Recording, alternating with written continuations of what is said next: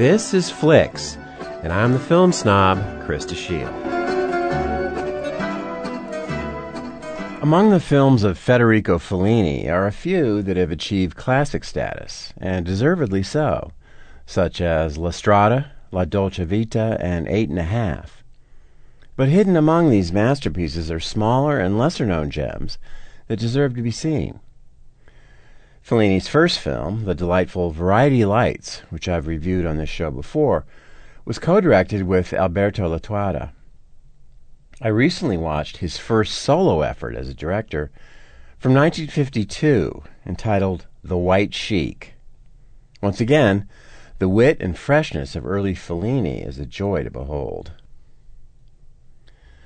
The producers wanted to do a satire on photo comic books, serials based on popular films that were current at the time, and basically expose them as the trashy pseudo-novels that they were. But Fellini had started out writing for a humor magazine in Rome, and his lifelong affection for comic books and strips of all kinds made The White Sheik more of an amusing tribute than a hostile attack. The story concerns Wanda, a young newlywed played by Brunella Bovo, a serious fan of these photo comic strips, and especially her favorite one about a hero of Arabian romance known as the White Sheik.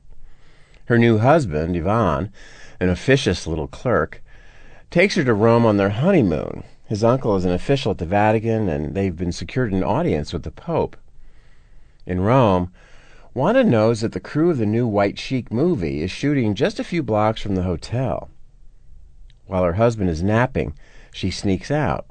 Her plan is to meet her idol, Fernando Rivoli, who plays the White Sheik, present him with a picture she has drawn of him, and then sneak back.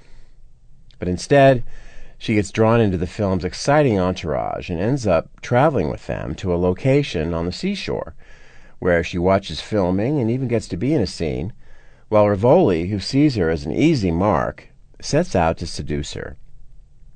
She ends up stuck miles away on this location for the entire day. Meanwhile, the husband's family shows up, and he has to pretend she is sick while he goes with them around town, all the time desperately hoping for her return. The White Sheik himself, Rivoli, is played by Alberto Soldi, a veteran of numerous popular Italian comedies. The idol, of course, has feet of clay. In contrast to the romantic hero he plays in the films and comic strips, Rivoli is an insecure, pretentious woman chaser, and he's not very bright either. There's a lot of bittersweet humor in the interactions between the innocent Wanda and the Sheik, while surrounded by an assortment of supporting actors, directors, hangers-on, and lunatics. Leopoldo Trieste, a writer who only acted occasionally to make a living, nails the part of the husband, Ivan, whose escalating discomfort springs from his obsessive concern with performing a proper social role, making the right impression, and family honor. The crisp black-and-white cinematography is by the great Arturo Gallea, who'd been shooting film since the silent era. The music is by Nino Rota. Fellini was so pleased with Rota that he ended up hiring him to do the music for all of his films. Now, Fellini's comic point of view is pretty dark here. Both the wife and the husband are more invested in fantasy than reality.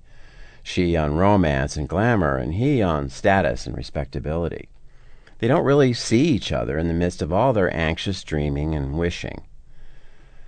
In addition to commenting on the funny yet sad relationship between reality and illusion, The White Sheik also pokes fun at movie-making itself, its essential fakeness, but also its seductive charm. And by the way, just so you know, the film snob is going on sabbatical. For the next few weeks, you'll be hearing reviews of past favorites from the immense film snob catalog. Stay cool.